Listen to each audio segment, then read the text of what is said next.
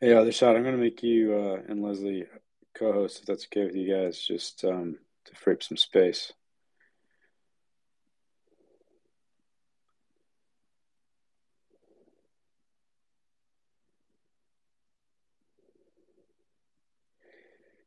All right, so we'll um, let a few people join, and then,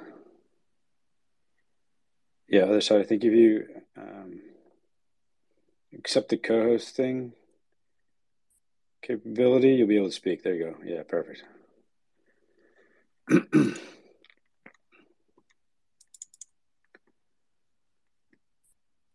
All right. Hope everyone's doing well. Mitchell, was your uh, wedding pretty good? Yeah, it was a great wedding. Not, I mean, What's not... up, guys? Happy Wednesday. Hey, Jimmy. What's up, Jimmy? Yep. Hope you guys are doing well. Yeah, man. Yeah, can't complain. Just catching up. I didn't hear no bell, man. My portfolio's burning with this tax loss harvesting. But uh, I'm going to see this bad boy through. That's good. That's good. Uh, only two more days to, to get through, Jimmy. So, you know, with that in mind.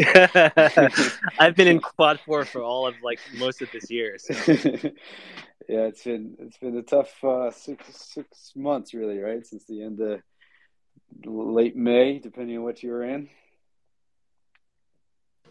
I still got a lot to be grateful for. You know, I got a roof over my head. I'm in oh, good yeah. health. Totally. I'm eating all right. Got a good workout. That's good. What are you shopping for at IKEA? Uh, you, you know what? With this Omicron thing, a lot of the teachers at the daycare have been like sick and taking some time out. So like with at got the it. end of the year, the kids are out a little early. It's still a little bright outside. It's it's like a another way to babysit, right? She for plays sure. around with all the furniture. We get some ice games. Love it. So. Get, get, love it. Get some meatballs. Oh, it's perfect. Uh, awesome. That's right. It's three to five meatball well, special. I mean, yeah, yeah. It's the best deal going, right? Uh, then, uh, yeah. Uh, anyway, guys, um, you're welcome. Thanks for, for joining. I think you know I see some some recurring faces here. For those that are you know new to this process, um, you know Wednesdays we just kind of t- t- take a look at the notebook. I am kind of back in the saddle after a few days off, so really. Catching up here myself, uh, to be perfectly frank with you, and you know it's very, um, you know, very, you know, open kind of dialogue. If you got a question or comment, please just uh, request to speak. You know, it's very, you know, it's kind of come one, come all. Uh, Chris Thousandaire F X, welcome. Um, I expect you to be speaking here sh- soon as well. I uh, hope everything's good in the U K. Uh, but yeah, but I mean to kick things off, I don't know. I mean. Leslie or, or Mitchell, do you have anything that was standing out to you? Otherwise, uh, you know, I can kind of dive into a couple things, I guess. I'm catching up, brother. So right. uh, I, I, I was buying some T L T, S H Y, and B N D D today, yeah. uh, you know, trimming some things uh, near the top end of the risk range and, and just getting ready for uh, the first quarter. So, um, yeah, let Why don't you guys kick it off, and yeah. as I'm reviewing, jump on in. Perfect. Yeah, so, I mean, in terms of what I'm seeing, again, uh, you know, catching up over the last couple of days, so kind of a lot of risk range writing down, uh, caught up on some macro shows as well, and, and that kind of thing was really kind of just took, you know, I don't know if you noticed, but was uh, out, you know, outside with the family a lot. You know, it's cold here in New England, but didn't stop us at all. And now, you know, as you said, Mitchell, there's a lot of stuff at the top end of the range. I had a lot of kind of trailing uh, limit orders that got tagged, um, at, you know, basically going into the close. Uh, the V I X pretty much, you know, tried to go to the low end of the range at sixteen oh one today, but, um, you know, really kind of bounced right off of that. And so it'll be interesting to see kind of if there's any follow through to that V I X signal tomorrow. And then, you know, whether or not that risk range widens a little bit more. Um, you know, yesterday it was at fifteen fifty-eight to twenty-three and it kind of, you know, tightened up to sixteen oh one. So, you know, that's a pretty big, um, you know, higher, higher low there. Uh, so obviously, you know, that's something that I took note of from, from day over day. And then the other thing too, obviously, I think, you know, there's a decent amount of people that are kind of caught in this oil Uh, short position uh, that obviously Keith has had on, um, myself included, but I certainly added to that today. You know, I think, you know, this is kind of to me, you know, there's a bit of a near term, and then, you know, you know, obviously near term pain, but then kind of looking into, you know, as we go into Q one and then into, you know, Q two, and we've talked about this on the last couple calls, kind of that quad one, kind of quad four environment in Q one, and then a pretty definitive quad four in, in, in Q two. So, you know, I don't mind, you know, stepping into this year, even with a little bit of pain. Again, um, you know, I'm, I'm using a, a S C O as, as the short in my long only accounts.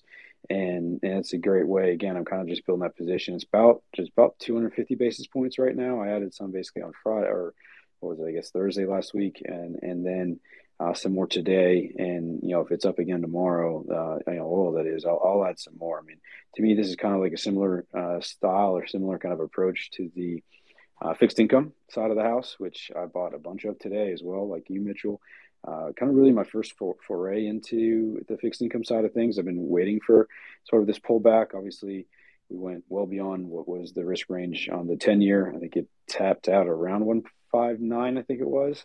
And and, and so that was a great kind of, you know, you know, overbought situation or oversold, whatever, whatever however that goes on the ten-year. Um, and, and, you know, that was a great opportunity to step in. The other thing that's interesting to me, too, is kind of going beyond the U S, Uh, Europe still looks pretty strong across the board. You know, Netherlands, I know, got taken off the E T F Pro uh, a week or so ago, I believe it was. And then, uh, but, but you know, there's a lot, a lot in Europe that looks pretty strong. The DAX obviously still bullish signal. Uh, the Nikkei went from neutral to bullish today. Um, I'm still short that one, uh, but got it on a really tight leash. Because uh, if it's uh, if it breaks out, it's got a big time kind of move higher here.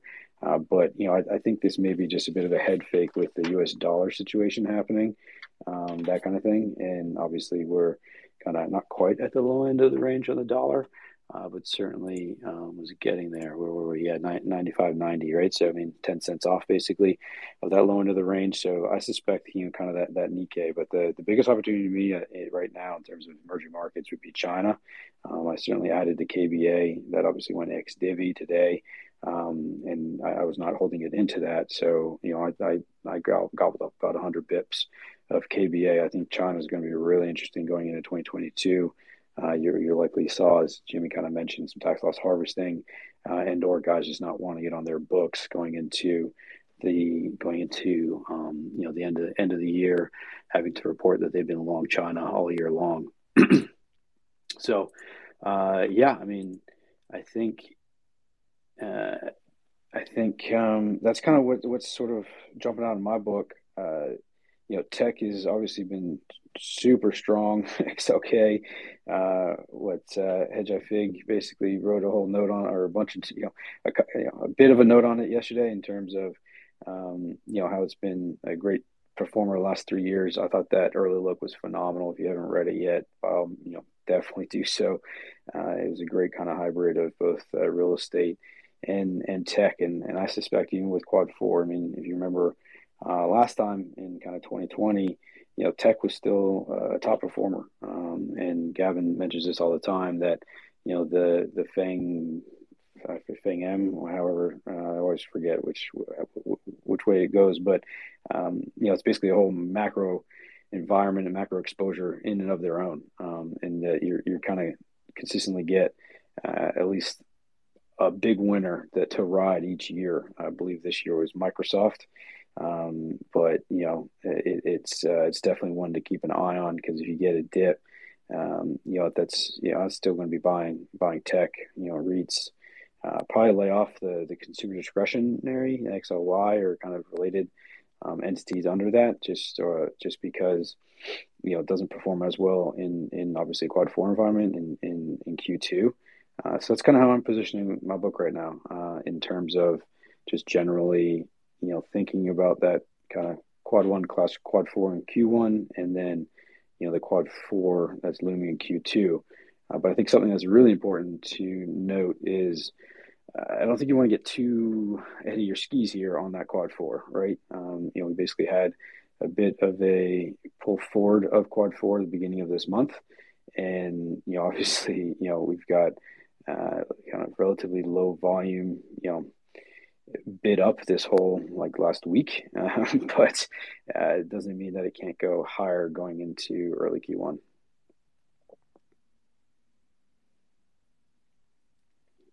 the Russell as well um, stood out to me in my notebook. And it'll be interesting to see kind of how that continues to play out, right? It went, um, you know, it's back to bullish bullish trend. We're not quite at the top end of the range. And so, you know, haven't thought about shorting it yet. But obviously, you know, if we get some volatility here in the first half of the month of January or going into options expiration um, in that third week of, of January, it, uh, it could get a little choppy. But uh, Leslie, got anything to add? Or um, yeah. So I was adding to bonds today. Um, missed that little bounce in gold, which was pretty strong. So that was interesting to see that uh, you know it, little V recovery right off that one little bounce. Um, and then the main thing is. Um, The biggest strength I see is I T B and X L R E. Those are the only ones where the top end is reliably going higher high. Um, you know, and it's a big it's higher ri- low this morning, right? For yeah. X L R E. And it's, you know, it's riding the top and then the range goes a nice chunk above. Um, although I did see um, the, the FANG stock starting to do that again today. We started getting... you know, where they've been consolidating a little bit and the range finally started going up again. Um, so, yeah, that was pretty much it. I'm not doing yeah. anything with small caps right now. I shorted yeah, Playboy mis- for a I mean, minute. I, I apologize. I misspoke about the uh, the ten-year. I went to the kind of one one five six versus I said one five nine. I, I I apologize for that. So that's my bad. But uh, yeah, no, I'm I'm not touching small caps. In fact, I, I booted the rest of my buckle uh, that I had today on, on obviously strength, and yeah, I'm definitely shoring up my book. You know, small cap discretionary. You know, was uh, was an E T F exposure I had, so I kind of trimmed a bunch of that as well. Yeah, I I, I don't really. I still got legacy positions like Penn and DeFry and uh, Playboy still at the top of the um, kind of in the top ten, but it's uh, those are more in the retirement account for that kind of you know longer term opportunities, in my humble opinion. Yeah. Um, the only other thing was that, like Robert was saying, um, you know, hitting the the stops in S P Y and Qs on the way out of the day, um, and that tailed off again. Pretty strongly right at the close, so it seems to have been a good good call. Yeah, definitely.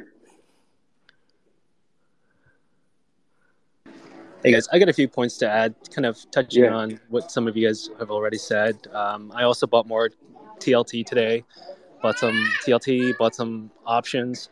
I will say, you know, like uh, when you look at the consensus pos- positioning, people I think have been, um, I want to make sure I get this right. They looking at the, the two-year and the ten-year, like the, the, it seems like the consensus has almost been a little bit offsides. And I've noticed recently the two-year went back to bullish trend, right? So that it's been making a, some higher higher highs in this kind of the seventies.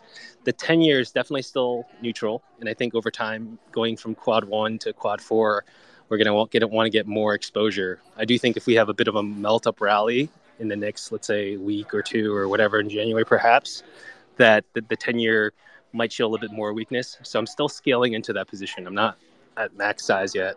Um, I, I don't know where the trend line for bullish would be, right? Or bearish, bullish, you know, depending on how you know the, the risk range is presented at the top end. I don't think we're going to kind of get out. You're I did notice on the, the, on the ten-year? You're talking yeah, on the ten-year, the, the upper bound. Like, is it in the one sixties maybe? No, I think it's... Uh... Yeah, we got the trend last week at one thirty at one spot three five. Right. Um, so I think yeah, um, yeah. Good question. You, you keep keep chatting. I'll see if I have it in my notes. Okay. Yeah, that's fine. Yeah. So just something I I noticed. You know, again, it's it could be just a function of low volume, um, but uh, so I'm not. You know, I'll, I'll find the right spot. You know, if we do extend this kind of Goldilocks scenario a little bit longer. Um, Just the opportunity cost, you know, I'd rather be in some higher flyers than than in bonds, but it's it's you know maybe maybe for this it's better to be a little bit earlier, like like Keith said, you know, it's it's it's a placeholder, uh, helps you know with, with cash and all that. Um, on tech, a couple of things I noticed. You know, I, I've been very close to Facebook. It's definitely gone bullish. There's some narratives about Oculus being a popular Christmas present. I noticed the last two days, though, you know, it tried to break out. It got into like the low three fifties, three fifty-three, then it backed down. This morning, it opened up at three forty-nine, also came back down. Um, to me, that looks like some short covering. It seems like people were short Facebook relative to other tech, or they've been on that trade for a while, and so maybe they're closing some of that out. Um, I would have loved to see some more sustained buying pressure. You know, I think three forty-five, forty-four was kind of trend. It has one month and three month price momentum now. Three month, I think, barely. It's about flat. Um, so just, you know, something to look at. Uh, and then Amazon, the risk range is tightening. You know, it's, uh, again, for whatever the reason, it's the one of the biggest components in X L Y. X L Y has recently moved up higher, um, but Amazon hasn't really participated in that. Fundamentally, I think you guys have heard Uh, Freeman's pitch on Amazon, their CapEx investment this year, how it'll pay dividends next year. So maybe there's a pair trade if I'm not super, you know, in love with X L Y, some of the components going into a quad four, but I, I like Amazon as a company. It's been basically flat all year. So I think there are reasons why it could catch a bid early next year, but, you know, I don't have a position. I'm just tracking that a little bit. I want to see where that goes. Um, and then, yeah, we'll, we'll get to the rest. I, I think one of the things you might have not talked about, I think, was it Caffeine Addict brought it up this morning, just on the V VIX ratio, you know, looking at volatility, how we're not out of the woods yet. R V X, O V X, V I X N, V I X are all kind of starting to get towards the lower bound. Um, I noticed that V VIX was still in the, you know, one thirteen, one fourteen range. It, it, It crashed today. It came down a little bit more, yeah. but but that ratio being north of six, six and a half, is yeah, it's it's you know it could be a head fake, right? So like I'll enjoy the market ride up, but definitely, um, you know, for client money, I'm not I'm not all in the market just just because of that setup.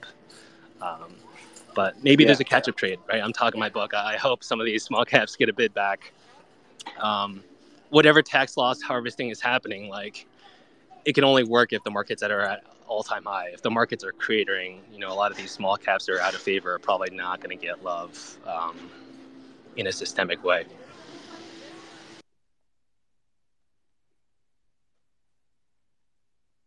Yeah, those are great points. And yeah, the V VIX close kind of just under one ten. It looks, uh, you know, looks like I, I hadn't actually looked at that going into the close. So uh, great call out there, uh, considering about a week ago is that, you know, north of one fifty.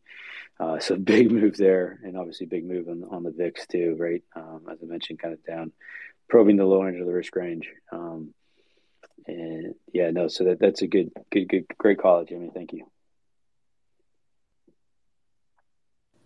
Um, following on that, you know, V VIX might be not be done, low volume um, sort of environment we're in.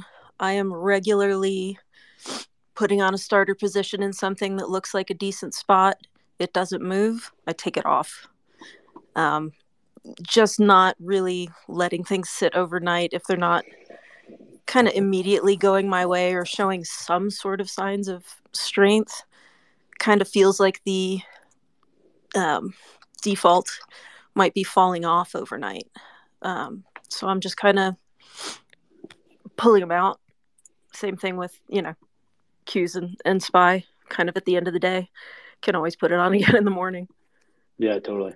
Yeah, Joe, I mean, I think you mentioned this morning that you you, you sent a message around you're about, what, twenty-five, thirty percent net, you know, net short, something like that? Uh, Frack the Cat. Sorry, Joe Cat.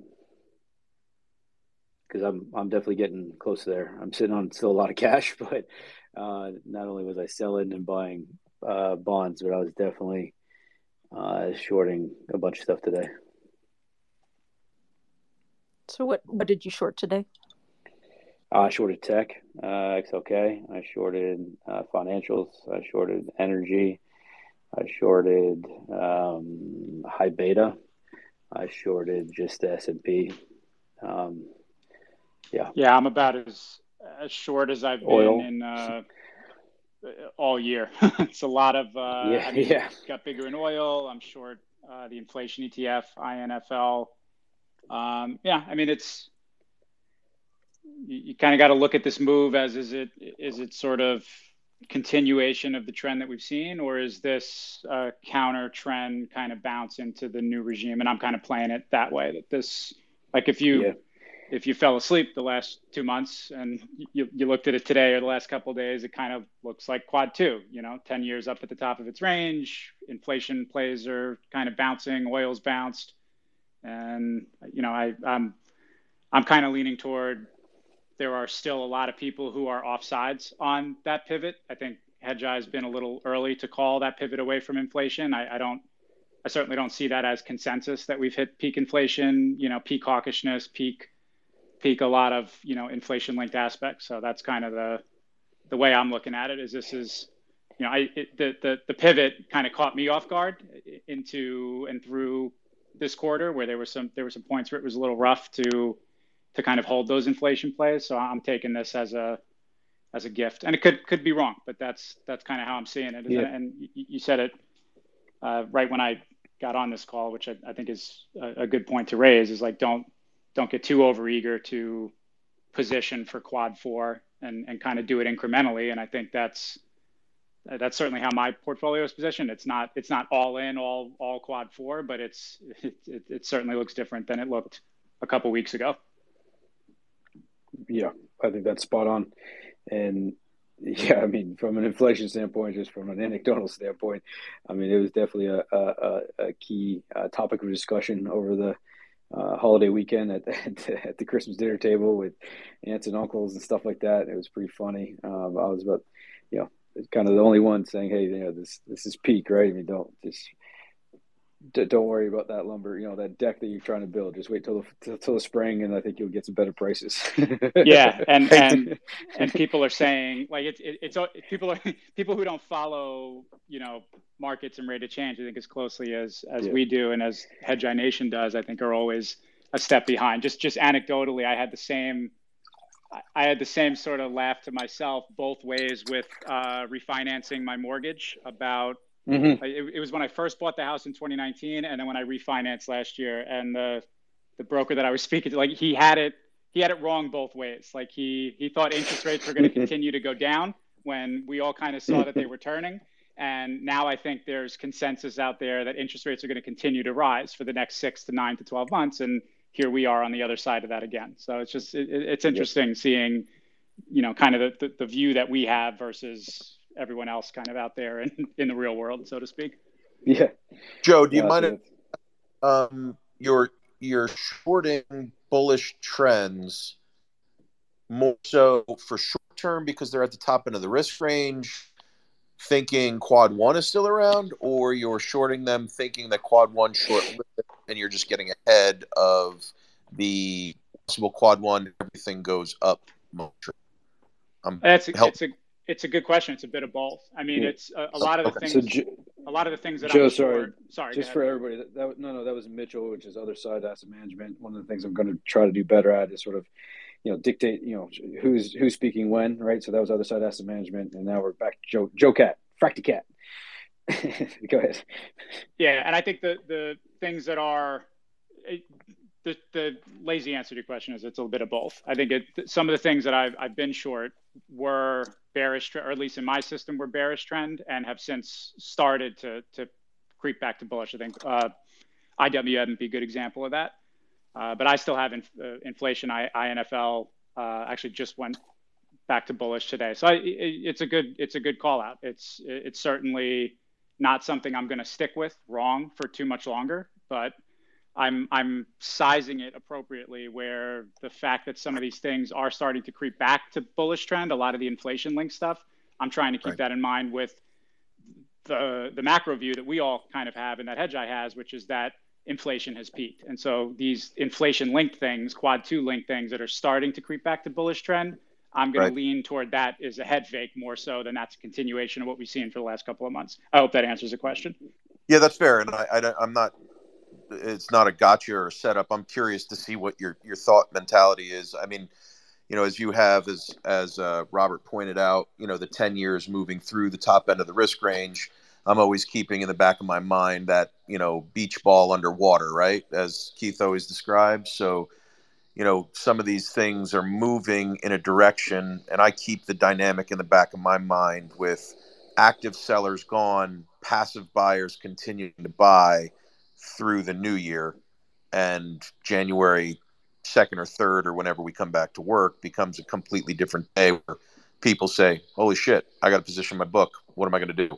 And they start to hit those names that have been overbought and, you know, buy the names that have been kind of, you know, uh, uh, tailing off, if you will. So, yeah, I appreciate the the color from your, your mentality. Thank you. Yeah, um, I, go ahead, no, Robert, go ahead, sorry. No, no, no, go ahead.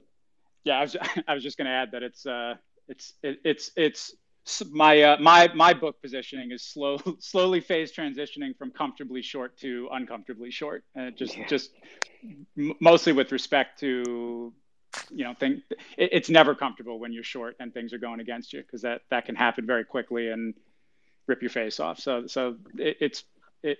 It's uh, a wide breadth of short. I'm short a lot of names, but I'm short very small size in all of those names. Right. That just kind of in totality is, I, I think I, I didn't even notice it, like absolute percentage wise of my book till the other night, that it was it was approaching a, a third of my book is, is short. And I, I'm I'm comfortable with that, because I, I I feel like I've my biggest mistake over the last year has been every five or six weeks leaning too long into those corrections and getting just my face smacked on being too long or too correlated to high beta as that correction starts to materialize. And that's, that's something I'm trying to do differently, is not, uh, you know, not kind of walk into that wall, so to speak, that, that I, I, I did far too often in twenty twenty-one. I, I yeah. think that's bang on, bang on, Joe, and exactly kind of, you know, similar thought process on my side, right? Is, you know, for instance, kind of selling some of this I T B, right? It's like, okay, I don't really want to sell it, but I made those mistakes throughout kind of twenty twenty-one, where it was like, okay, you know, this stuff's at the top end of the range. It keeps probing the top end of the range. I want to hold on to this. I want to own this, you know, going into, you know, basically over the next, you know, three to six months. But at the same time, you know, there's like, you know, it's very probable that there's another opportunity to to buy something. So why not, you know, I, I was right, you know, we were right on on kind of the seventeenth and the twentieth, right, of buying the, the dip here on, on certain in certain names, and or basically across the board, really. And so why not pay yourself, right? And and and now I've flipped to that and said, okay, well, I don't really want to sell anymore when I say my my triple Qs or my X L K, and therefore I'm going to buy or short. I'm basically I'm I'm, I'm going to I'm going to short it now, right? Because I think, you know, I'm, I would I would otherwise be a seller, and so therefore why not just short it? And I'm shorting it in kind of long only accounts via inverse correlated stuff like T, you know, T E C S is the um you know is the uh, short, you know, tech basically, right? So yeah, so you guys use inverse, right? Like that's the best thing I think uh, in terms of not getting messed long term. I mean, yeah, and, and again, I mean, in long only in a retirement account, I can't, I can't, you know, just outright short anything, right? So you can't, I can't go long short. So, uh, yes, that is that is how I'm doing it, Chirp. So that's the the chirper who asked that question.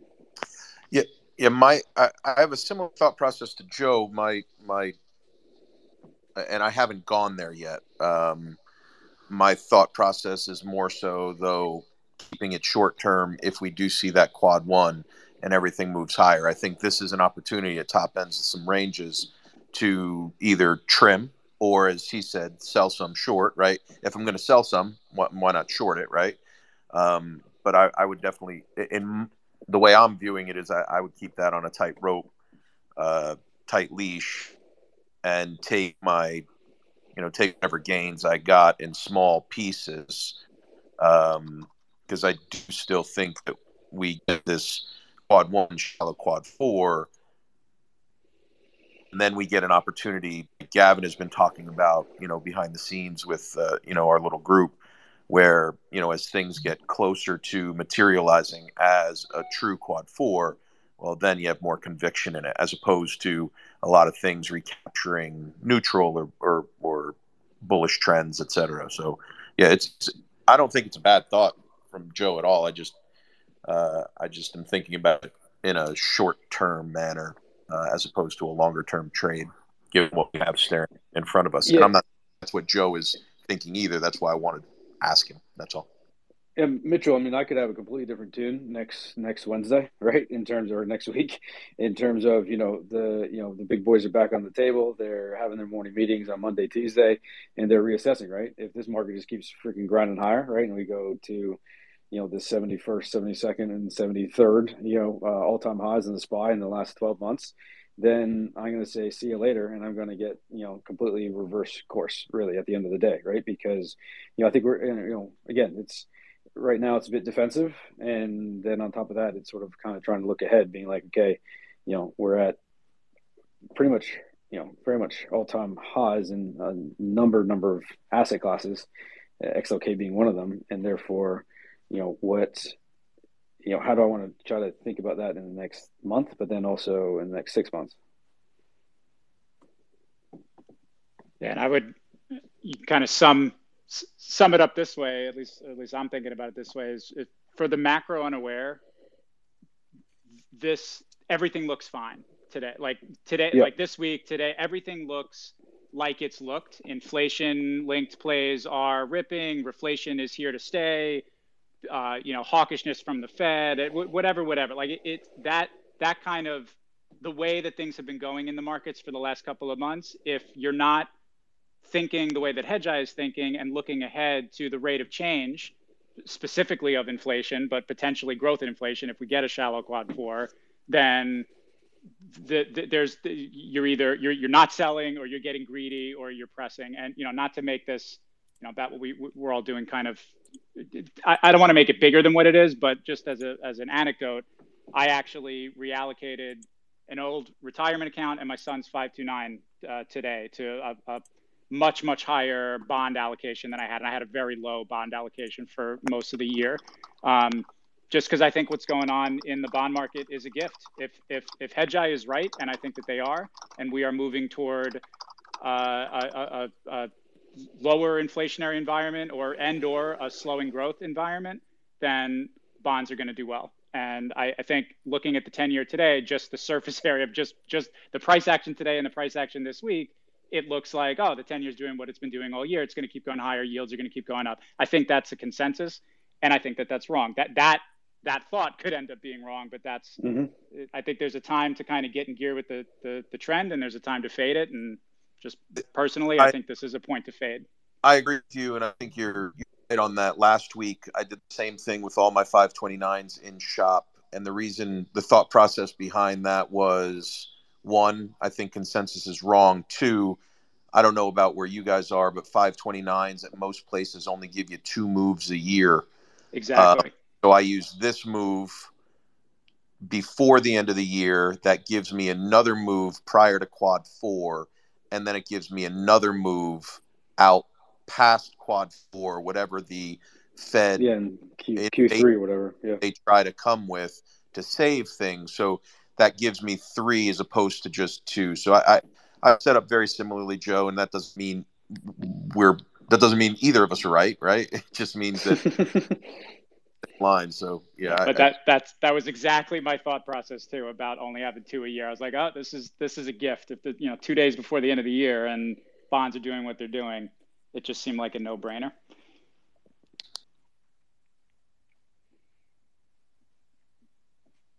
Are you guys any good at fantasy football? That sounds like a Final Fantasy move where you have to get your transfers done before you get there. uh, I mean, Chris, not to toot my own horn, but I got the championship game this weekend, baby, defending my title. Yeah. uh, I I basically just trade all the time. I just I pick up, I, I look at the rate of change of players, and uh, it's worked out well two years in a row. Hedgeye's influenced it, considering I was consistently the middle to the bottom of the pack up until joining Hedgeye. It's uh it's changed my my attitude or mental attitude and mental mental focus on many aspects in life, including for fantasy football.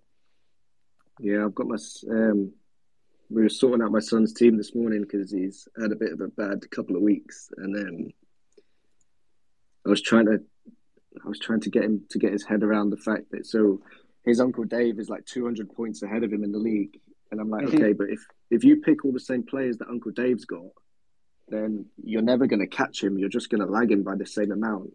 So it's like you're going to have to pick one or two players, like wild card players that he's never going to pick, so that you have a chance that if they do well, you'll be able to catch up with him. So that's totally. that was the so that was the school day today. I love it. I love it. I love it. That's awesome. What do you uh, what are you seeing out there, Chris? And and you know, both within your European markets as well as you know crypto space, that kind of thing. So this, so again, just this is uh, uh Chris Thousandaire F X uh, is his handle, and yeah, he's our boy from the U K. So um, I was looking at gold. Um, I'm liking the fact that all of the gold bugs are really silent at the minute. Like, um, obviously the price hasn't broken out, but whenever, I don't know, they've been burnt a lot this year, right? So especially when crypto's going down, I was expecting to kind of see the, oh, Bitcoin's down seven percent today and gold is up whatever, point two or whatever it is. Mm-hmm. But there's just silence. There's absolute silence. And I know it's the holiday and stuff, but it'll be interesting to see how long the silence continues, because then it means that it's probably a good good time to start adding. Yeah. Because it's been proven that every time that they all start high-fiving each other, then it, you know, it pulls back like five percent. Totally. Yeah, I think this then, eighteen hundred, this like eighteen hundred level is is is I won't say critical, but certainly a, a telling telling spot in my humble opinion, right? It's either, yeah. you know, you're either this is kind of like the last, you know, if it kind of holds around here, it's it's likely to your point, kind of the last, you know, potentially the last little dip, right, going into mm. Q one, Q two next year. But you know, if it kind of breaks, it it, it it's likely going to go to the low end of the range, and then that's when I'll be buying it with sort of, you know. Both fifths. Yeah. I think, and what else? Um, even with crypto down, I get a lot of people now that I've finally opened up my D Ms. I didn't really realize they were closed. But um, I get so many people messaging at the minute talking about N F Ts, because mm. they've heard me they've heard me talking on here, and they've said, "Oh, do you trade N F Ts?" And it's Um, so yeah, that's interesting. But the other one was material, so X L B. Um, so that looked interesting today, and so it was the first day that the U K shares were trading. So there's a lot of big miners, obviously in the U K. Um, it'll be interesting to see how that holds up over the um over the next couple of days and into the, into the start of next year. I know I've made the, I am a reformed gold bug, so I have made the mistake of a gold miner isn't a, a gold miner isn't gold. Oh yeah. So I, I have I have fell for that, but um, yeah, it'll be interesting to see next year. Yeah, it's still got an eyeball premium as of this morning, so it'll be in, and certainly the best performer in the last week at at three point five five percent here in the mm. U S. So. Yeah, I mean, it's definitely creeping up in terms of signal strength. You know, one month, three month, I think it's sitting right in the middle of the pack. So kind of on a yeah. trend basis, it's it's it's definitely, you know, continues to, um, you know, look better and better. Yeah, it's uh, number three now, right right above, uh, you know, it goes X L K, X L R E, X L B on a three-month basis in terms of your three-month returns. It's definitely been been a good performer. It never really gets talked about. I never get. I know Keith never very rarely talks about it. Yeah, I don't even know. Like when, when everything was going gangbusters, I can't even remember him really pulling the trigger on it in Q two in um, quad two. Uh, uh, no, I might have been. The, the last time we kind of had it in the playbook was uh, when we had this four horsemen, right? It was X L K, X L was it X L F, yeah, X L K, X L F, X L B. What was the fourth one? X L I. X L I. Thank you. Yeah. Yeah. Yeah. yeah. Um, that was kind of last time we, we it, I, again, I don't know this for a fact, but um, I could certainly back, back check it, or somebody can, can, can, can, uh, can, can cross check my um, math. But I think that's probably the last time. And during that period was probably the last time you hit the button on X L B. Yeah. Yeah. Mm. It had a rough, yeah. it had a rough period in the, in the summertime. And then, Uh, ever since that lull, basically, yeah, it's just been off on fuego basically late September, even kind of really kind of June, like post quad quad two, right? That June to sort of really quad three, I guess, really, because it was really the month, the, the Q three basically. It was like June until early, you know, late September. Um, yeah. But then ever since then, it's been on fire. I I have a I have a question. Um, yeah. To kind of put out there, does anyone know how to get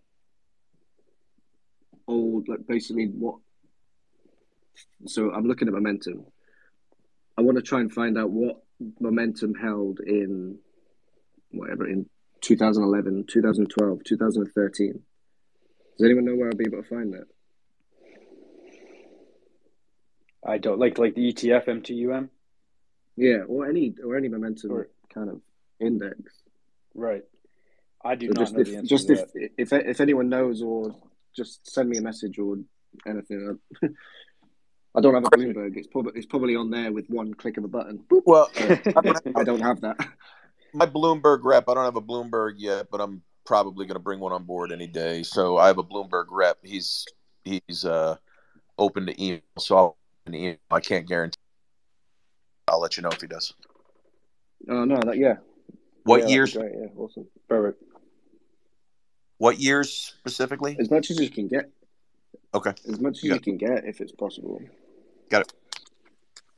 Yeah, Mitchell. So yeah, so so Chris, that's um Other Side Asset Management. Um, that that just said that. So, uh, Thousandaire F X. Uh, I mean, Mitchell, I think you got his his handle, but um, yeah, I think you know Chris is a pretty big data guy. So as much data as possible, uh, I suspect would be his uh, his favorite.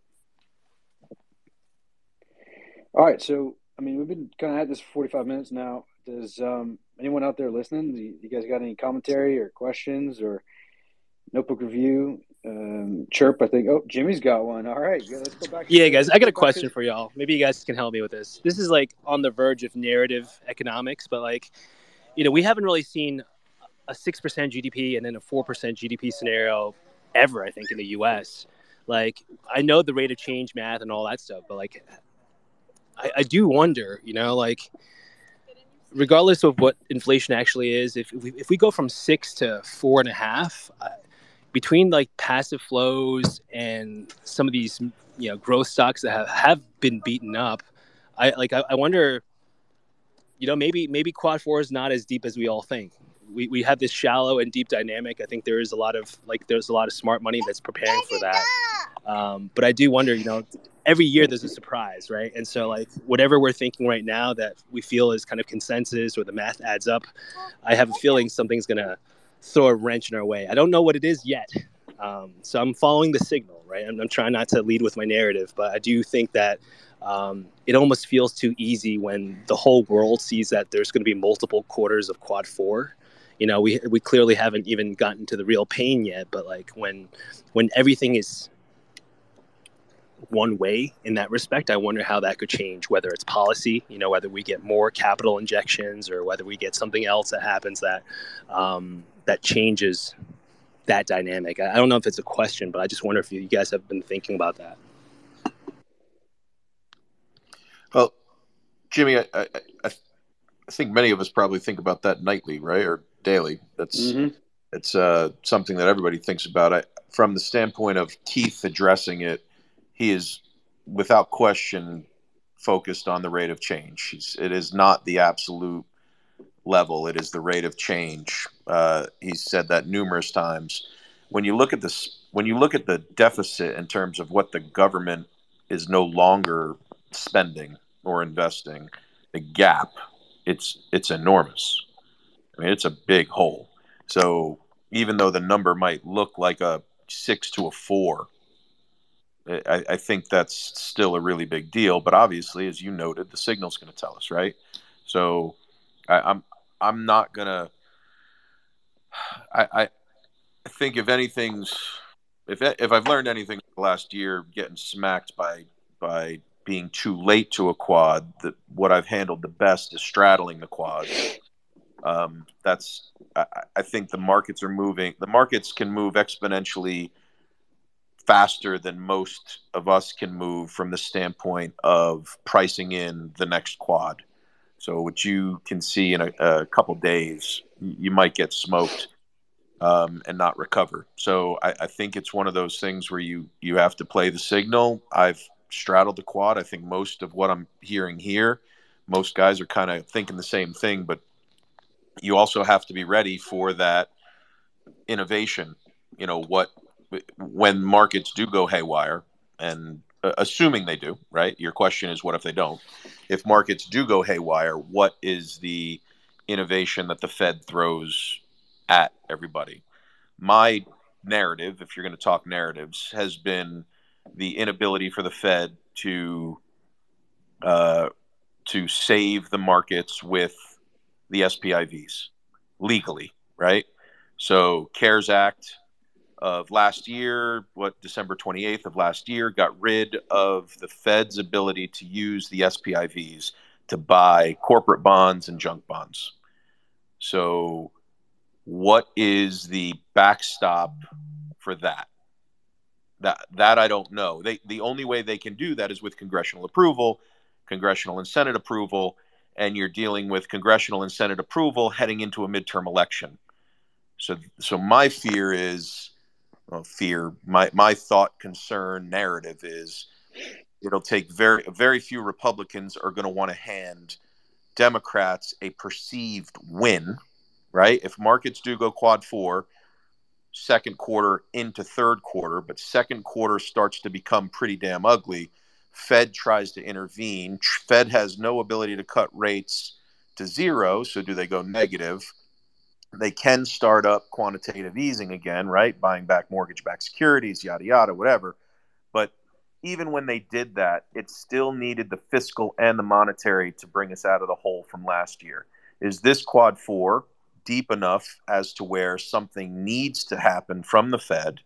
And what can the Fed do legally? Do they cross many red lines? I don't know the answer to that question, but I think that's that should be on everybody's mind. Um, my concern is what can they do legally?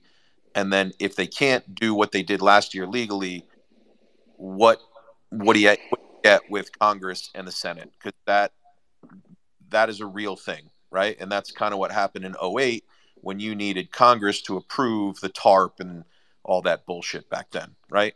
So and J- Jimmy too. I mean, I wasn't, I wasn't part of Hedgeye uh, at the, at, you know, during this junction, but I know kind of, you know, Quad Four was called in late twenty eighteen, and it took, you know, basically, you know, a number of quarters to sort of really kind of the market to kind of really play it out, right, and to sort of start baking it in from, you know, he's mentioned this uh, in terms of, or Keith has mentioned this in terms of uh, the ten-year, right, kind of being a little early, and it was painful, you know, the first few weeks, probably, you know, in reality it was probably a month to, to maybe two months. I don't really know because I wasn't around.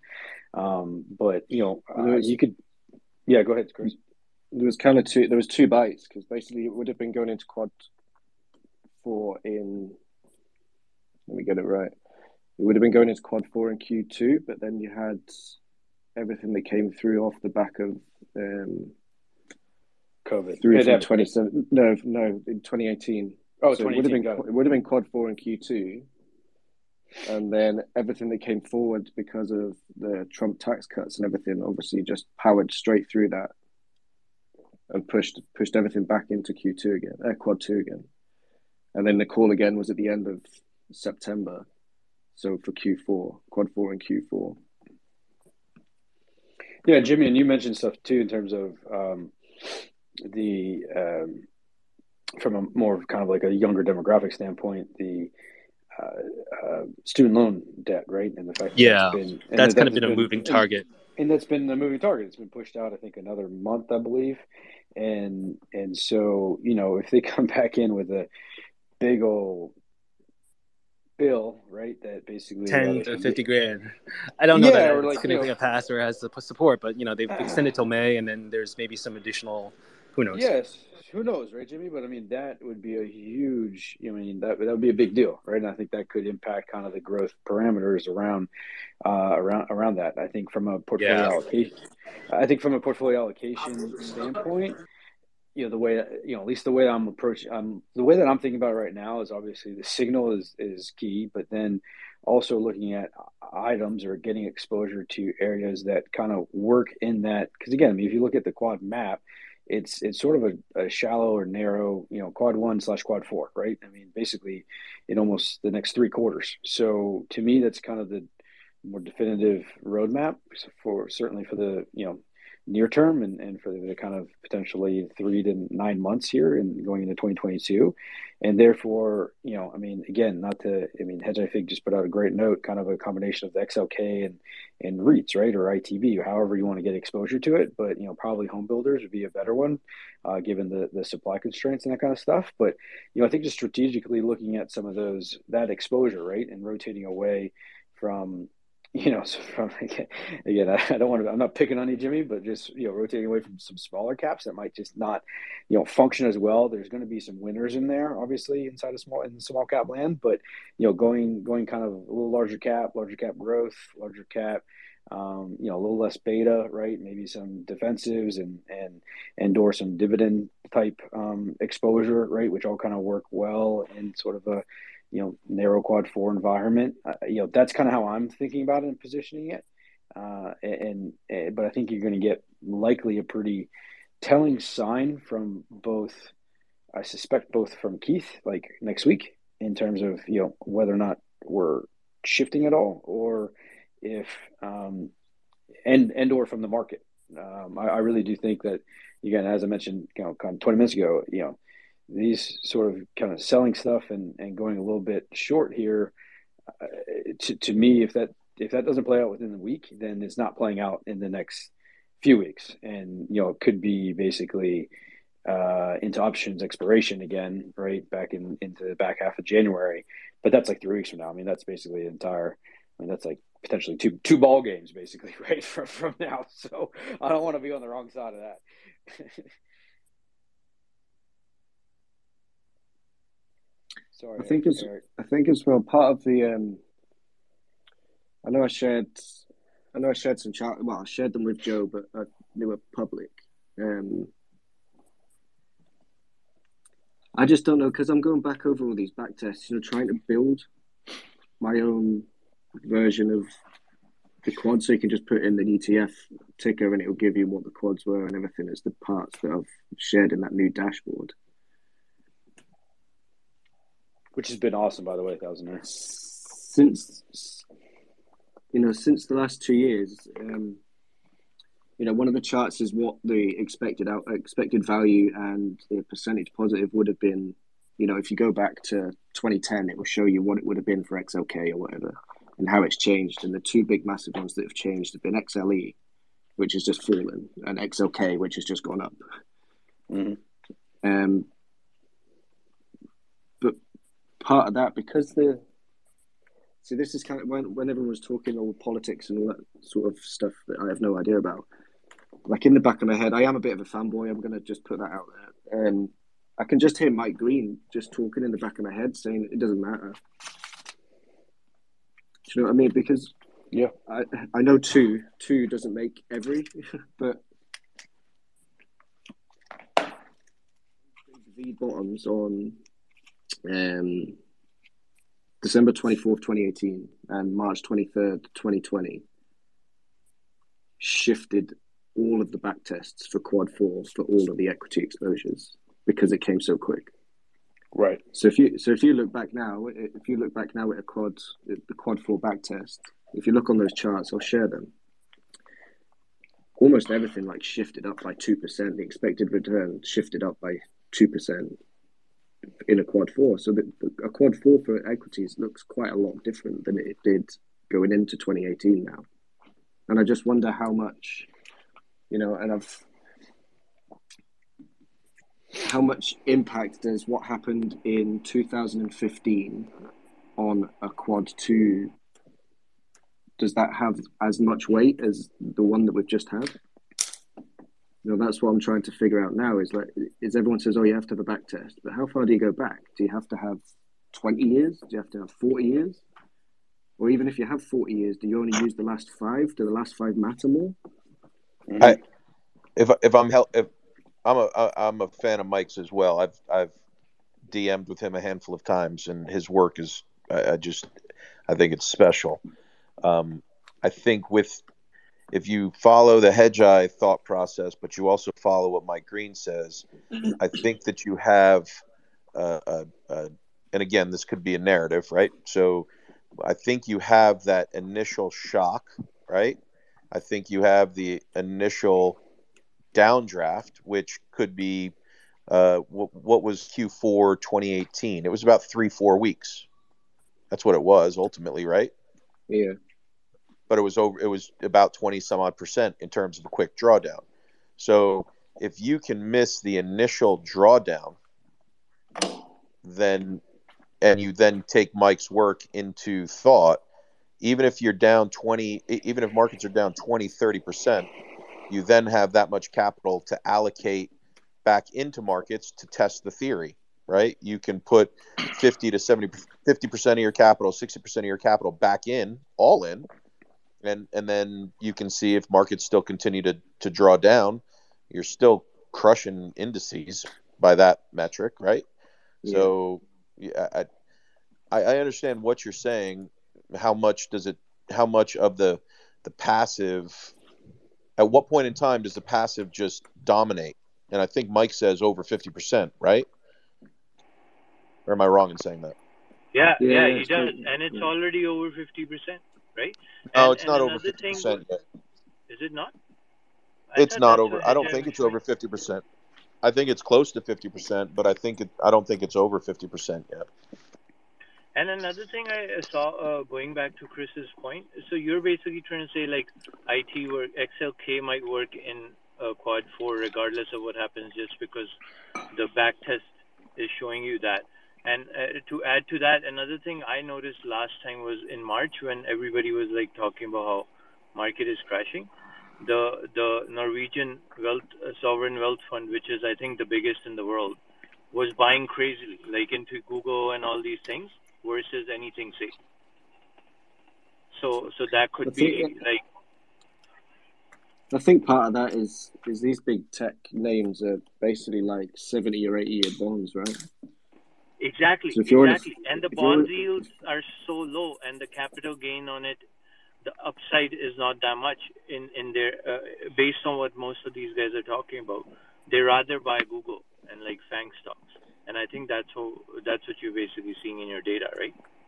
I mean, the sovereign wealth fund can buy whatever the hell it wants, but if you're, you know, no, I don't mean that. I'm not, I don't mean that in a rude way. I mean they can buy whatever they want. But if you're in just, if you're in an equity only fund, you don't have the mandate to buy bonds, so you have to buy what you can, right? There's only if you're yeah. big enough. There's only so many utilities you can buy. yeah, because. You have to diversify. I mean, you have, you, so, you, know, you can't you, you, you can't overallocate to one asset to one security or one asset class. Yeah. If, if if you look at the grand scheme of things, the central banks can't afford to let it burn down, right? The the Swiss National Bank has a greater equity portfolio than the vast majority of people out there. If BlackRock burns down, they take the whole market down with it, right? So you can't. You know, I've talked to some people about this before. When it comes to market structure, and you know, back before I even knew who Mike Green was, I wrote a piece called Moab, Mother of All Bombs, talking about twenty twenty being a year where fallen angels destroy markets based upon E T F structure and passive E T F structure.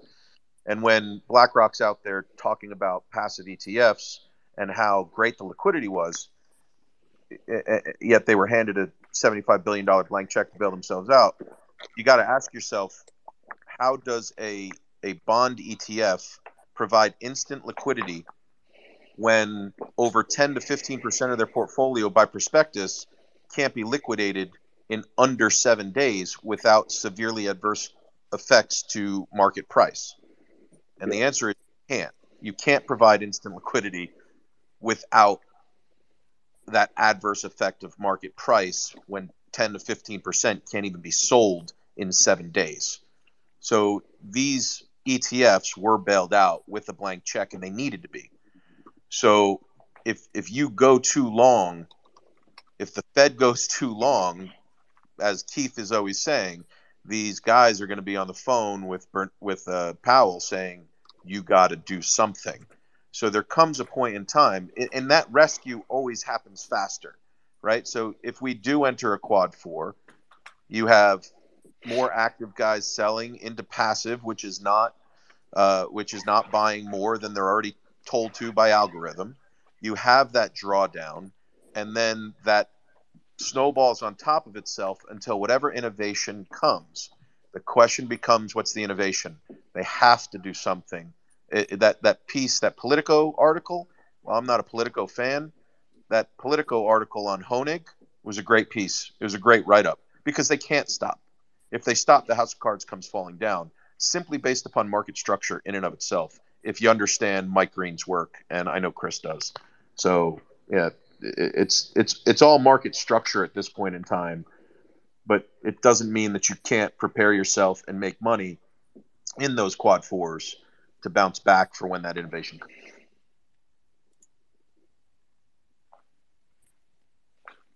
comes. Yeah, spot on, um, Mitchell, from Other Side Asset Management. Um, Eric, you uh, asked asked to speak. Was there anything on your mind? Yeah, so I wanted to just throw out a couple of things. I'm uh, my view right now is shallow quad four, which is heavy REITs and some other things, as y'all know. Um, one of the things that's an anomaly right now to me that I think y'all have touched on is if you r- run a relative strength chart of X L K to S P Y, it's by far the most, the strongest uh, sector E T F out there.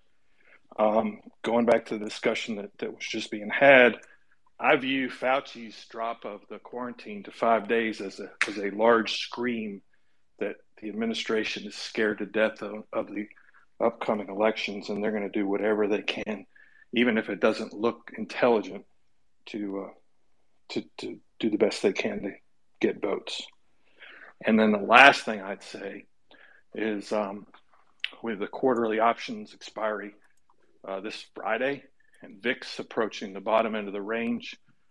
I think uh, uh, for a cup of coffee, as as Leslie was pointing out, for a cup of coffee, you might, uh, well, I'm considering uh, long going long V X X and holding it to see what happens Monday morning and then jumping out if it doesn't go anywhere. So those are my comments. Very, very well said, and a good, good synopsis. Yeah, no, I think I think you're spot on. Uh, you know, in terms of the politics, who knows what's going to happen? But yeah, it's pretty interesting that the C D C all of a sudden, um, you know, dovetailed into, uh, yeah, shortening that quarantine period and, and that kind of thing. Uh, you know, that came out I think yesterday or this yeah, morning. Yeah, that's right. Yeah, yeah. So, um. Yeah, Chris, did you have a comment, or anybody else out there? Anybody have questions? Yo, does does anybody does anybody have any, any idea on this like OPEX coming up on this Friday, like how the J P Morgan trade would be structured? Like SpotGamma has been talking about it. I would love some like clarity on exactly how it can affect. Like the guy was talking about how on uh, Monday the volatility can go up. I don't know if that means volatility as in V I X goes up or not. But he was like, this will be more bullish for the market given that September was like a call buying versus right now is call selling, something like that. Not likely for all, but everybody else can explain it.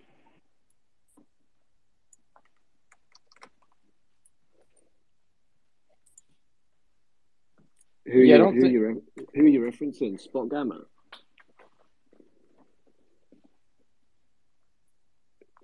Chirp, are you referencing SpotGamma? Like, is that the Twitter handle? You're yeah, on mute. Yeah. Yep, yep. I'm not. I'm not familiar with SpotGamma, so I, I don't really have a comment there. I, I do know um, that obviously the the bigger op- options expiration was the seventeenth, right? So two weeks ago. But yeah. you know, month yeah. end, month end, year end is obviously you know still influential. Uh, Chris, do you have any? Or anybody else, Joe? I don't know. Leslie, Leslie follows a ton of options flow. Options Gunner, you're out there right now too. Um, everybody's got insight on on flow, what they're seeing in the options space. You know, greatly appreciated. Yeah, I think what Chirp's talking about is the uh, the quarterly um, J P Morgan yeah. collar. Yep, that's, that's on the it. S P Y. Yeah. Um, SpotGamma had a video they released yesterday. If you want to go check their timeline on it, they ex- yeah, oh, great, thanks. Yep, and it, it thanks, needs thanks, to Bill. roll. Yeah, so so the the rolling is what they're talking about. Is the unwind can affect volatility possibly, depending on how the how the hedges unwind. Yeah, and they're looking for. Uh, oh, so were they? T- oh, sorry. Go ahead, Bill. Just really quick. I mean, I don't understand the details. They're, they're looking for possibly a move up on Friday and a move down on Monday based on how the gamma is working. Um, in sort of what Leslie's saying, uh, you could have a ball spike on Monday. Okay. Yeah, see, that's what I wanted to know if I was like understanding it more correctly. So that's what I got out of that too. Yeah, but I would set, recommend watching the video because there's so many things in there that I don't understand. That's tough stuff for me. exactly, and exactly, and that's why I was wondering, like, if anybody else like understands it outside even SpotGamma, right? Yeah, yeah. Like there are people who actually understand yeah. options, so they can explain it yeah. in their own words. Well, and it it's so known now. I mean, they they've been publicizing this thing for a year now, um, pretty heavily on all, all these Twitter channels. So I don't even know how many people are front running, running, you know, the gamma spike. That that's where it loses me completely. It's like, how far in front of it do you have to get for it to mean anything? And then is it going to work at all? So I, I mean, don't know.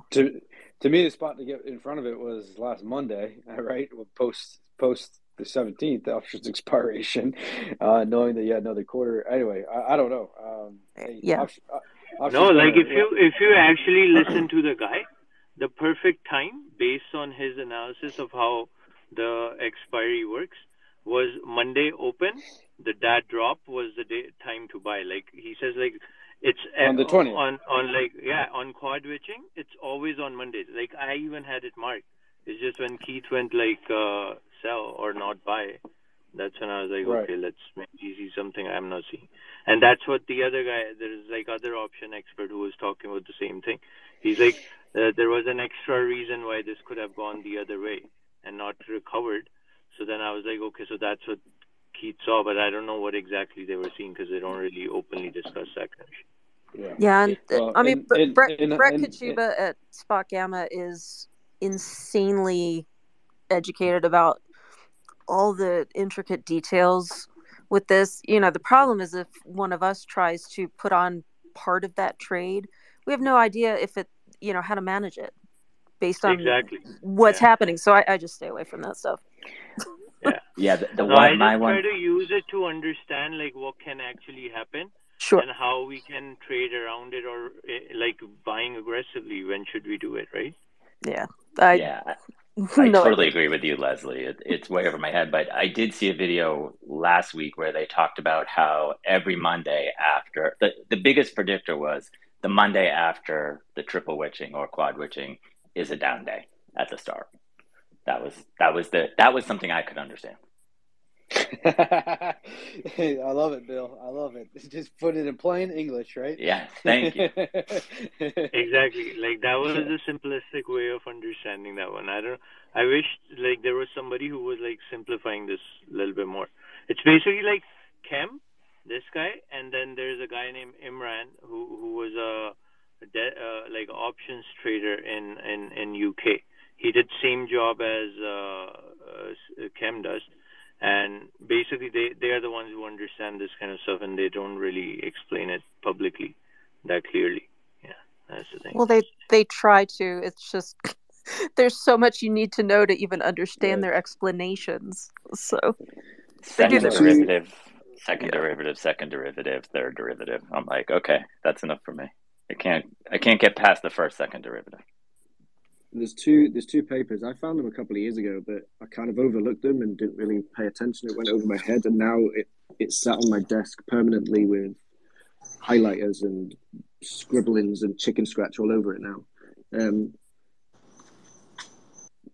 so they cover the vol, they cover the vol and option side, but there's another part. So that sorry, they that's on um, squeeze metrics. So there's okay. two papers, and the other part. Because anytime Keith talks about volume, obviously he talks about price, volume, volatility.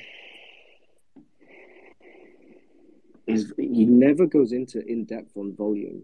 Mm-hmm.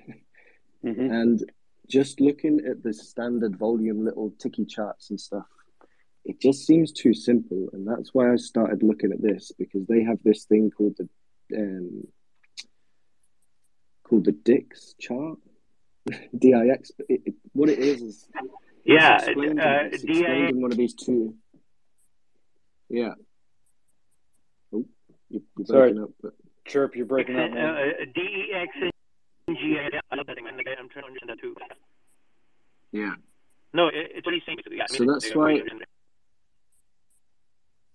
So what I've been trying to put, so the charts that I make just use the standard volume, but there's basically a dark pool. There's another set of volume that's in behind all of this other volume. And that seems to tie more closely. Whenever Keith references volume, he's very cryptic about it, but it ties in more with what this other volume metric says than what just the standard volume chart on your on TradingView or whatever you use says. one hundred percent. one hundred percent. I think that's what he's talking about too. He, because you have to pay a lot of money to get dark, dark pool data, I think. And that's only like professional services usually have access to. And I think that's what he's talking about. You can get it on Unusual Whales. That's included.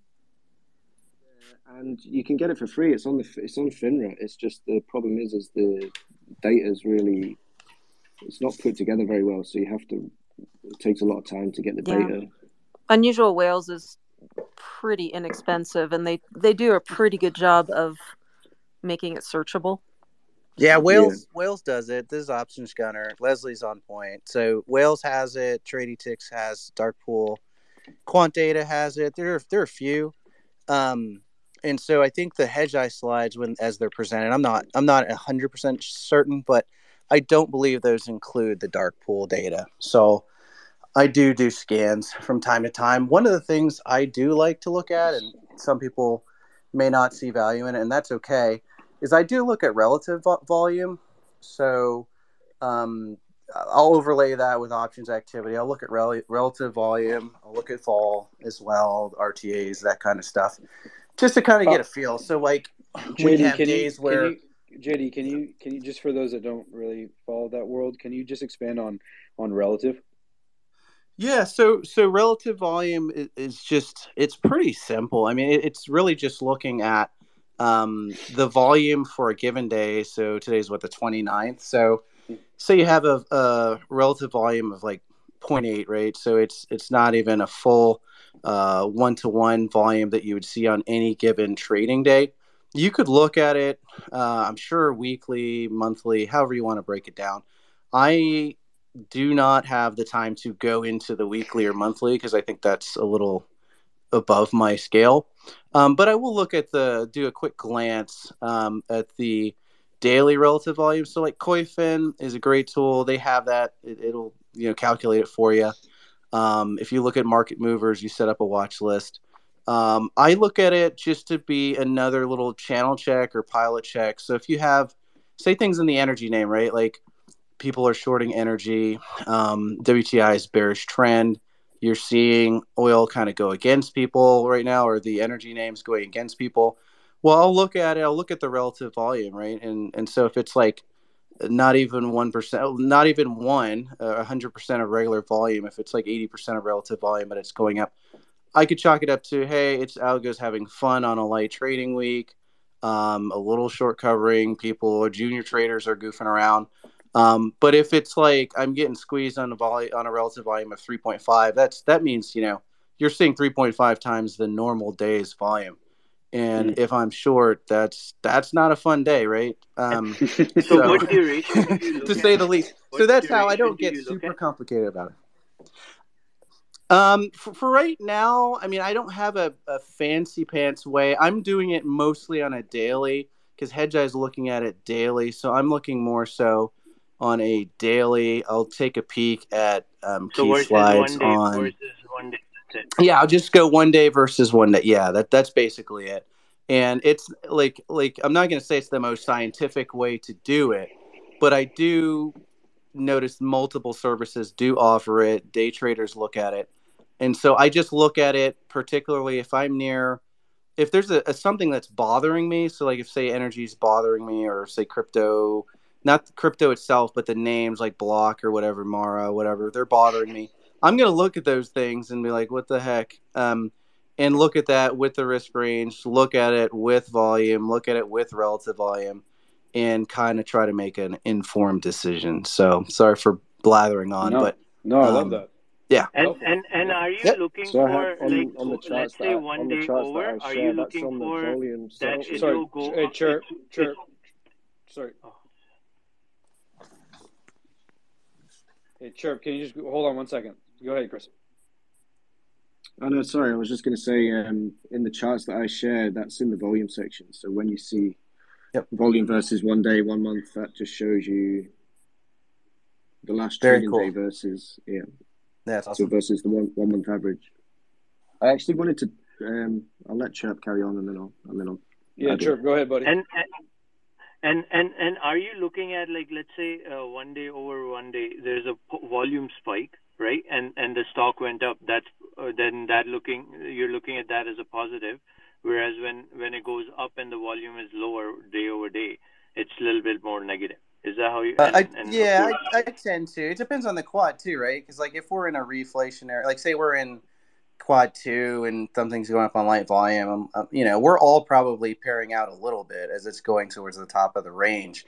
Um, but if it's like a quad, say it's like a quad three, four type setup, and um, I'm short something, and the relative volume is pretty light, it's going to bother me, right? Um, but I'm not going to, like, go bananas on it, right? You say I'm short. If I'm going long and it's any quad setup and I have this relative volume and it looks pretty good, um, and options activity is also really good, then those are really cool. I, I tend to say sometimes I'm going to take some of the equity off. I'm going to pare down a few basis points, but I may leave an option on, or I may put an option on that's short dated at the top of the range, just to see what happens. Something very small. It's very small. So yeah.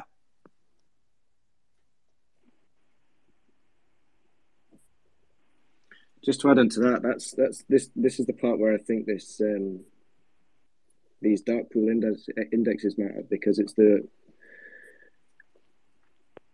it's the dark it's the well, you need to read the paper, but it's, it's basically a short selling, but it, it doesn't mean that you're going short the stock. It's that volume relative to the total market volume. Sorry, the, like in anything. So if it's Apple, it's the total traded volume in Apple against this dark pool index volume, and depending on the, the relative amount to itself. So if it's depending on the range, it will trade between twenty percent and forty percent of the volume will be this other dark volume. And obviously if it's forty percent, then that's a good, that shows you that people are buying. Um, it's probably better if people go and read it, and I'll write something about it later. Yeah, nice. Cool. No, that's just, perfect. I don't know if people yeah, saw, people saw, you know, a few months ago I was writing on the arena at the time, but no one ever goes there really. It's getting really quiet. But um, I was writing about um, high beta, and it was beta. I wrote the piece basically trying to say how we see things, and obviously because we're humans and we want to look at little objects on a screen, or, you know, we survived through history trying to, if we were really good at spotting snakes, which was our biggest thing that was going to kill us, then you survived. And if you look at a chart on a screen, it looks like a lot of snakes. So you want to see wiggly lines everywhere. But the computer doesn't look anything like that. It just looks at a set of numbers. It's not, it doesn't even look, it doesn't even have a screen. It's just looking at a set of numbers, right? So when it sees Apple, it just sees total trading volume, one month price momentum, day, blah, blah, blah. It just sees all these numbers. It doesn't look at a screen. And part of that is, just on the volume side, is obviously you had this massive volume spike um, at the start of the month. And pretty soon, you know, over the next, next four or five days, all of those big high volume days are going to move out of the one month look back. So as all those big high volume days move out, and the price going down, as those volume bars move out of the look back, naturally against the one month average, the volume will start to move up because those big numbers are going to fall out of the look back. Does that yep. make sense? Yep. Um, yeah, like I just yeah. pulled up the dark. I just pulled up the dark pool for, for Apple, right? And you got you had big volume on fourteenth, pretty big volume on the fifteenth, and the and December seventeenth, right? So what you're saying is, kind of as we enter into mid January, or the back half of January, those those are going to start to fall off, and then the look back's going to say, okay, you know, the volume, you know, the, the, the month over the month over month volume is is going to be a, a different component, because um, now the last week it's been. I mean, the dark pool volume has been pretty much near at its lows for last month, uh, going back to, to, to November, end of November. yeah, yeah. For sure. So, for, so, for natu- sure. So, nat- so naturally, volume versus one month is going to start going up. Mm-hmm. Right, right. And, and, you know, Schwab is telling me that, you know, today's volume on an average one month, you know, is basically sixty-two million shares versus one hundred twenty million, the average volume for last month. Uh, so you're at basically fifty percent of volume on an Apple that was flat on the day, but, you know, it's up pretty significantly. You know, it's up obviously, you know, fourteen percent in the last month, um, and that kind of thing. So you, you've had some big high volume days, uh, but then some, you know, some some positive momentum there on on pretty low volume as well, certainly in the last week, uh, which to me is telling. And, and again, I mean, Apple has been a beast, and you definitely have wanted to be long of it. But that's in kind of another reason why, to me, X O K is is um, uh, you know, nearing the top end of the range and, and looking to be more of a short than it is. I want to stay long this thing, and or just sell it, right? Right, like basically trim trim your trim trim your gains. I could be completely wrong. I look at it the other way.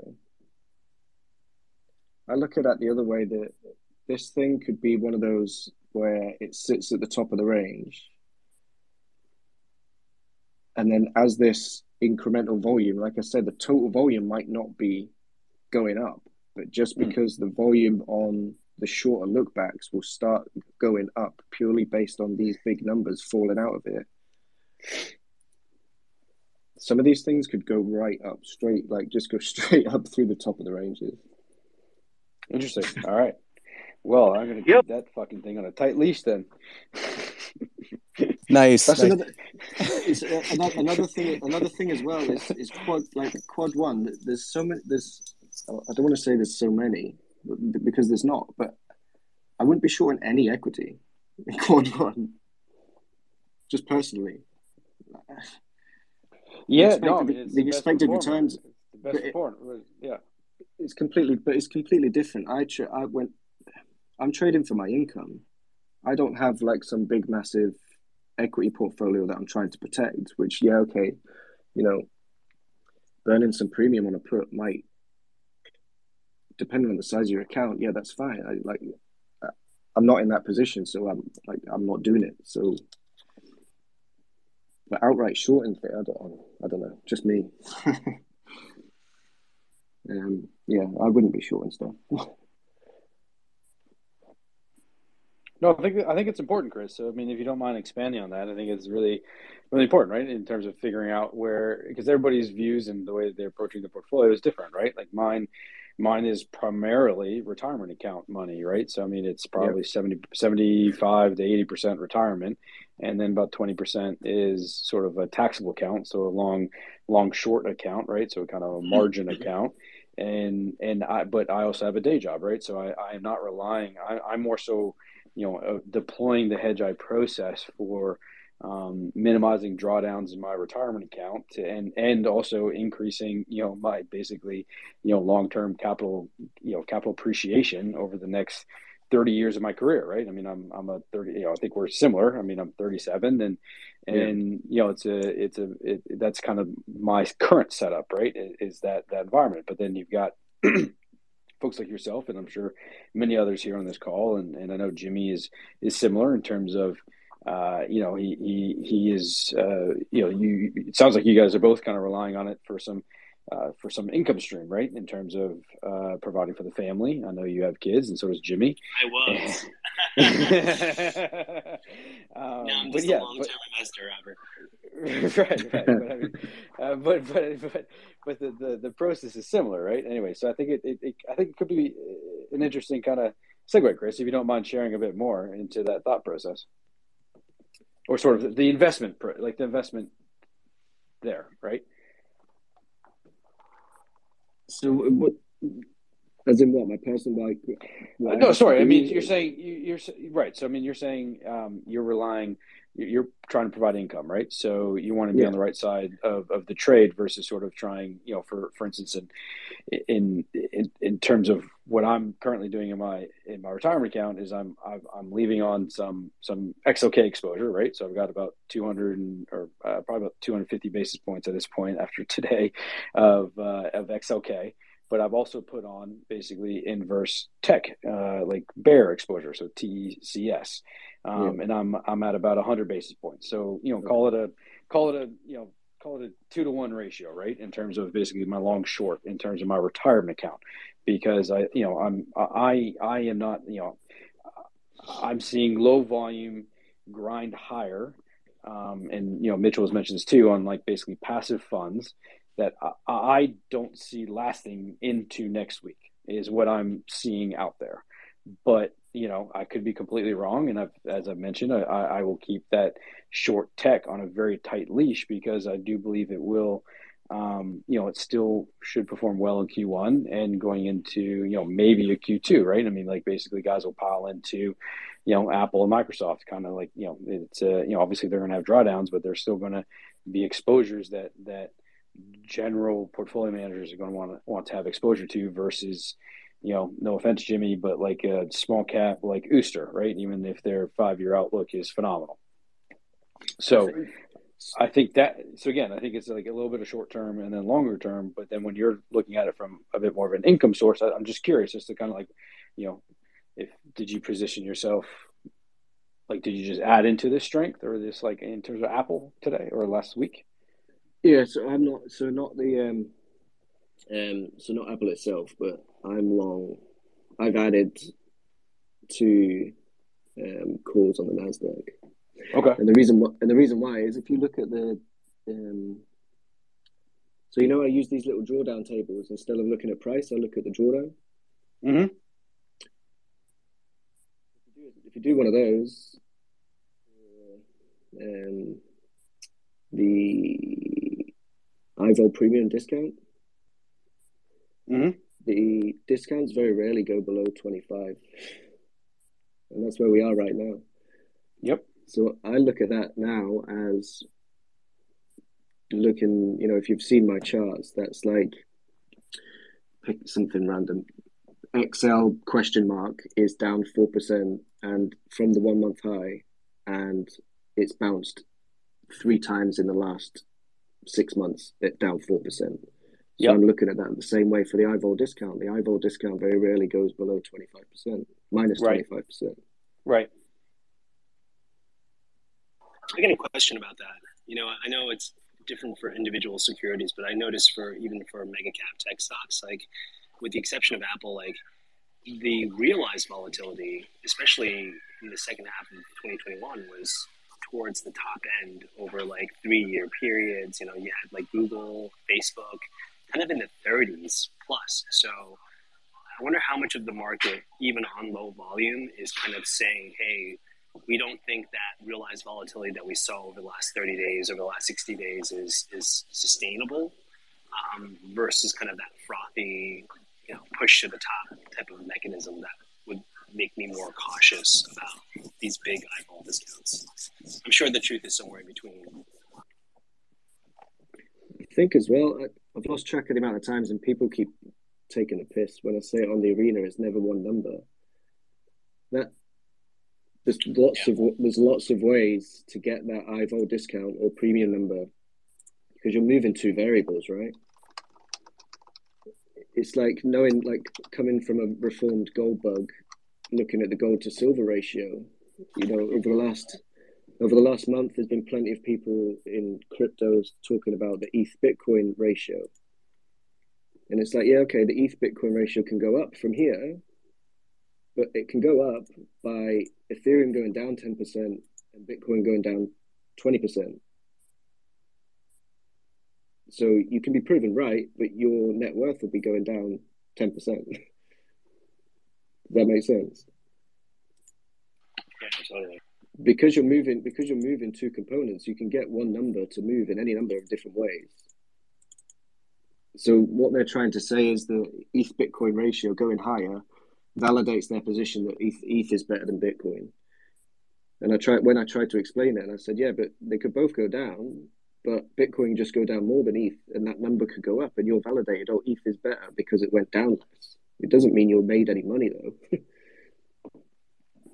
Right. Unless you're unless you're directly putting swaps on E T H, Bitcoin, cross, but very few of them have. They're just in camp E T H and just long E T H. Yeah, and I think just back to the eyeball premium discount math. I mean, we were in a period where the S and P was twenty to twenty-nine. They were we're chopping. So now that, you know, V I X is back in the kind of the high teens. It broke seventeen today. Just the math on that mm-hmm. alone, right? seventeen you know, over whatever, twenty-five. You're talking about like a twenty-five, thirty percent discount. But what, what that also means is it means the V I X could move, depending on how quickly it moves. The V I X could move and the price, it might not be reflected in the price of some of the underlying assets. Because we went through that period as well, the last, you know, six to eight weeks ago, where the V I X was just grinding higher, slowly just grinding higher, and everything was still going up.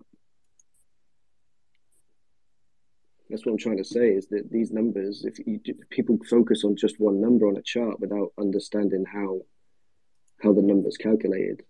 That's what I tried to do when I tried to show everyone how people just look at the grid chart, or to use that word, but the quad chart. And just see, oh, X L U goes up four point two percent in quad whatever. And it's like, yeah, but how does that, how do you calculate that number? Because there's two components. There's a component where it's positive and a component where it's negative, and it just mm-hmm. happens to come out with a positive number. But twenty percent of the time, it's a negative number. Yeah, you mentioned this, you mentioned this, I think, last week too, right? It's, um, which is, which is interesting. I think it was a bit more in reference to uh, kind of quad two in Q four here, right, where you've had you had stuff like a consumer discretionary that has somewhat underperformed, right? But in general, I think I think that's right. Hold on, let me just make sure. Uh, uh, yeah, it's underperformed, so it's down like sixty-one basis points in the last month, right? So it's gonna it's gonna influence, right? It's it's gonna negatively influence this quad two for consumer discretionary, right? Like X L Y. Well, there is that, but like in the post, I can't remember if I put it in a post or a video, that part directly on X L Y was to say that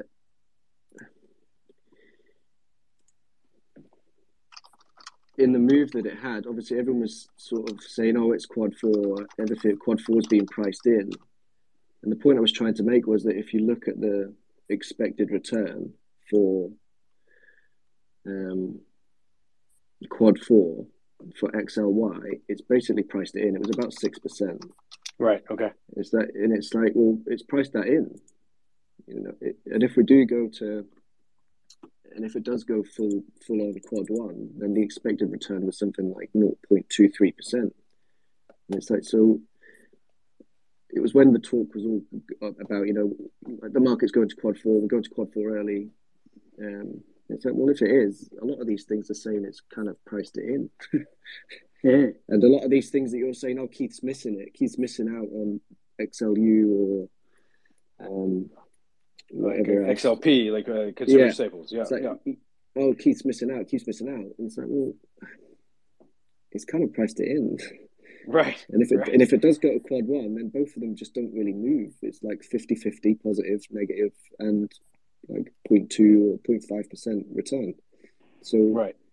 you could be piling in just as just at the point where it's going to go flat, or at least on a right. relative basis, kind of, under, yeah, like underperform. Tra- right, like trade sideways, call it. Yeah. Exactly, yeah. Yeah, yeah. yeah. That makes sense. Makes sense. And Keith also mentioned last week he was in both of those. So it's it's not on risk ranges, but he said on the macro show he was in both of those. Yeah. So. Cause he, right. Cause so he's not missing. The signal. Yeah. Yeah. Yeah. Yeah. It was just, you, you can't, not always, I don't have to, don't want to say always, but it was, it was the same thing that happened in, I mean, it was right in June, um, but the same thing was being talked about in March and April. You know, we're missing out on gold, we're missing out on utilities. On, on, um, on, yeah, and on treasuries, right? It was uh, yeah. like the bond, the bond, yeah, bonds, yep, yep. And it did, and it did. It outperformed for like a month. Yep. And then underperformed for like three months. Yep. like, yep. yep. It certainly did. It certainly did. uh, interesting. Okay. I like that. But yeah, it's it's my Betty Bobo's time. Yep. There's um. Anybody else have any other comments? Otherwise, yeah, that's I think that's a good good note to kind of end on, right? Just. No, thank you, Robert, for always hosting these events. Yeah, it's been a hell of a year. Thanks, Robert. Yeah, it it really has. I mean, um, you know, we started these about five or six weeks ago, Jimmy. You know, you, Gavin, and I, and, and a number of others like Leslie and Chris and, and a lot of Chirp, you know, a lot of friendly faces out there kind of joined over the last, you know, few weeks. And uh, we'll continue to, I'll, you know, obviously continue to do so going into twenty twenty-two. It's been, it's been a lot of fun. You know, this all started from just uh, a, a random kind of tweet because I, I like reviewing my notebook on Wednesday nights, kind of assessing what, uh, what I was expecting or kind of what I was, I reviewed on the weekend going into the week, you know, reassess midweek. Uh, to see if I needed to pivot or, or kind of change change aspects, you know, going into the back half of the week, kind of setting up for the following week, right? So, um, you know, it's been it's been been a lot of fun. Obviously, we got the shout out from from from the Mucker on on the Macro Show last week, last Thursday, which was very cool. And and uh, you know, I'll do my best to post these to uh, the YouTube page, but. Um, you know, I do have to do a bit of a workaround because I can't record uh, quite yet uh, from from Twitter. Uh, but uh, but I'll obviously let everybody know, and then um, you know, Thousandaire. Yeah, that's because we got to get you more follows, right? I think so. I'm still a little uncertain. I think it still is a bit in the beta mode. Um, but yeah, I mean, Jimmy found something that said that kind of the thousand followers is the uh, is the magic number. Um, yeah, but, you're um, at eight fifty-three now. Yeah, yeah. I mean, now. it's. Yeah, right. I mean, but that comes with a lot of pressure, though, Jimmy. You know, you got a thousand people following you. It's, uh, you know, I don't well, know if I, I say, I don't know if I, I don't know, I don't know if I, bag, so. I don't know if I say that much, that much. That's interesting. You know, stop, day, Robert. But, you can handle it. Uh, thank you. Uh, but yeah, but Chris, you, you mentioned two papers though that I'm very curious about. So if you if you don't mind either tagging me in them, you know, again, it doesn't have to be at night, but tomorrow morning, or tom- tomorrow anytime, really. I'm obviously, but I uh, would love one to read them and two to kind of you know reshare them with everybody that that did listen. And I think they could probably, benefit, you know, they could they could benefit from those, and and yeah, man, we'll um we'll keep keep at this next week and and go from there. But obviously, you know, thank you everyone for listening. Greatly appreciate it. Hopefully, you found some some some good value in, in this chat. Yeah, thanks, man. Thanks, guys. Awesome, buddy. Yep. Thanks, guys. Later, brother. Cheers, everyone. Have a happy happy, happy New Year, everyone. Happy New Year. Happy New Year. Absolutely. Enjoy. Peace out.